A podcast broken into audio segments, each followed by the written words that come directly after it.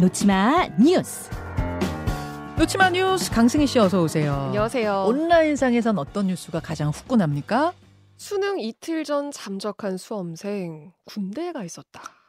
그러니까 어제 수능일이어서 수능 관련된 뉴스들이 참 많았는데 수능 이틀 전에 잠적한 학생이 있었어요? 네, 그렇습니다.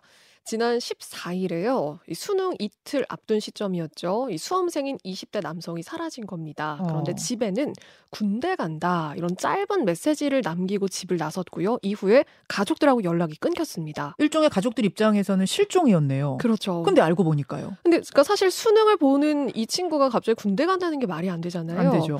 어, 그런데 알고 보니까 이 친구가 그 앞선 수능에서 여러 번 좀 고배를 마셨던 장수생이었거든요. 예, 예.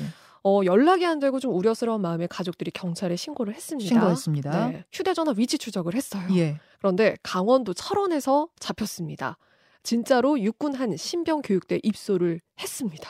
진짜 군대 간 거네요? 네, 확인이 됐고요. 아니 아니 수능 다 등록해 놓고 식구들도 다 시험 보는 걸로 알고 있었는데 왜 식구들한테 문자 하나만 틱 남기고 간 거예요? 글쎄요, 지금 뭐 이 입장이 확인이 되지는 않지만 뭐 온라인상에서는 아마 올해도 수능이 좀 자신이 없었던 게 아니냐. 아. 그런 마음에 그냥 군대 가자 이렇게 하고 뭔가 결심을 하고 떠난 게 아니냐라는 이야기가 나오는데 음. 물론 정말 다행입니다. 그런데 어, 온라인상에서도 굉장히 응원 메시지가 이어졌어요. 그러니까 음. 군대가 뭔가 생각도 좀 정리를 하고 유의미한 시간이 되기를 바란다 이런 뭔가 응원의 메시지가 이어졌습니다. 짠하네요. 네. 짠한데 그래도 가족들한테는 제대로 말하고 이러이러해서 제가 군대부터 다녀오고 뭐 어떻게 하겠 이렇게 하고 갔어야죠. 저는 가족들 입장도 짠합니다. 네, 걱정됐겠죠. 참 이래저래 짠한 뉴스. 그나저나 어제 수능 끝난 후에 수능 난이도를 놓고 여러 가지 얘기들이 많이 나왔죠. 그렇습니다. 일단 국영수 전반적으로 어려웠다라는 어려웠다. 평가가 나왔는데요.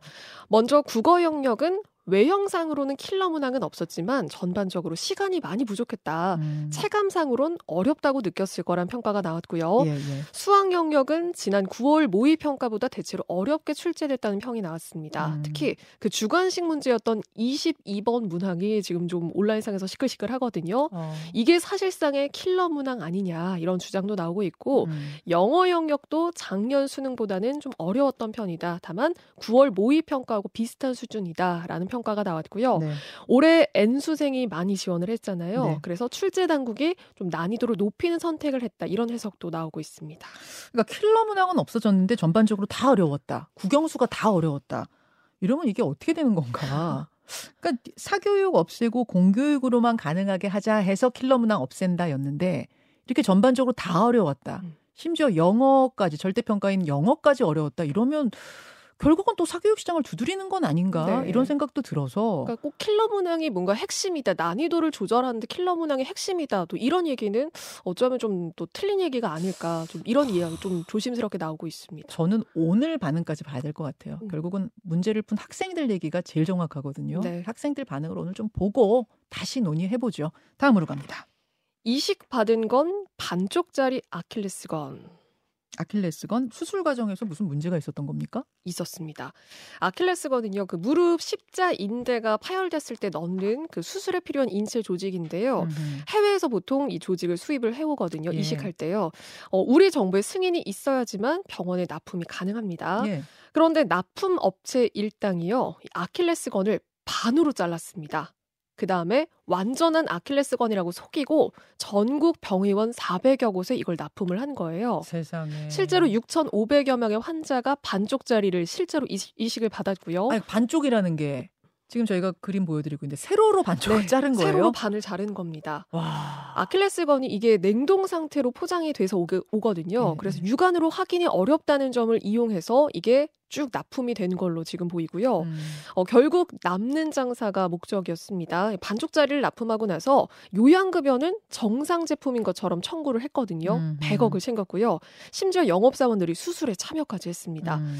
업체들이 병원에 리베이트를 준 사실도 확인이 됐는데요. 이 납품업체를 선정한 대가로 의사, 간호사 50여 명도 함께 적발이 됐고요. 음. 어, 다만 경찰은 그 병원에서는 무허가 아킬레스건인데 뭐 이걸 알고 수술에 사용했는지 이 점에 대해 서는 아직은 밝혀내지는 못했습니다. 음. 어, 반쪽 아킬레스건이 사용됐다는 사실을 당연히 모르고 환자들이 수술을 받았죠. 아무래도 피해자는 환자들일 수밖에 없는데 허가받지 않은 재료기 때문에 일단 부작용이 우려되고요. 당연하죠. 어, 경찰이 그 반쪽짜리 아킬레스건을 이식받은 환자 명단을 국민건강보험공단에 알렸고요. 또 추가 피해가 있는지 또 수사를 전방위적으로 확대하고 있습니다. 이게 그러면은 승인을 안 받은 거예요? 아니면 승인을 받는 과정이 있었는데 놓친 거예요? 이게 사실 승인이 있어야 되는 건 맞는데 이거 요거는 좀 더 조사를 해봐야 될 것 같아요.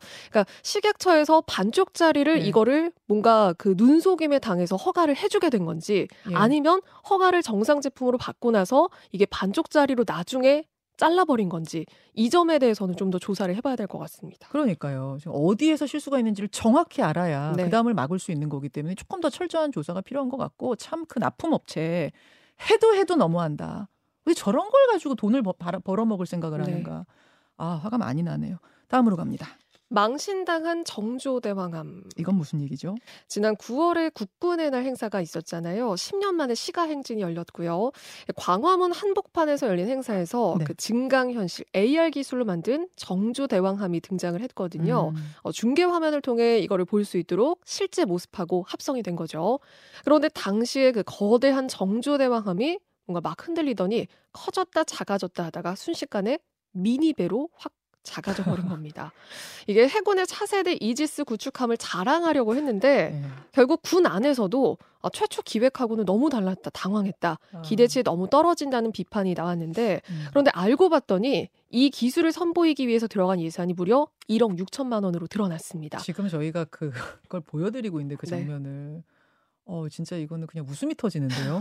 저걸 이런 1억 6천만 원을 들여갖고 제작한 영상이라고요? 네. 이 최초 계약금이 5천만 원이었는데 제작 과정에서도 한 3배 가까운 금액이 투입이 됐고요. 아, 온라인상에서도 비판 뜨겁습니다. quality가 국가 행사에서 어떻게 이 정도냐? 음. 너무 초보 수준이고 세금이 아깝다 이런 지적 나오고 있습니다. 저거 그냥 어느 정도 기술 있는 뭐 학생들이 집에서 끄적끄적해도 저 정도 나올 것 같은 저기에 1억 6천만 원을 들였다? 네. 조사해야 되는 거 아닌가요? 참 기막힙니다. 수고하셨습니다. 고맙습니다.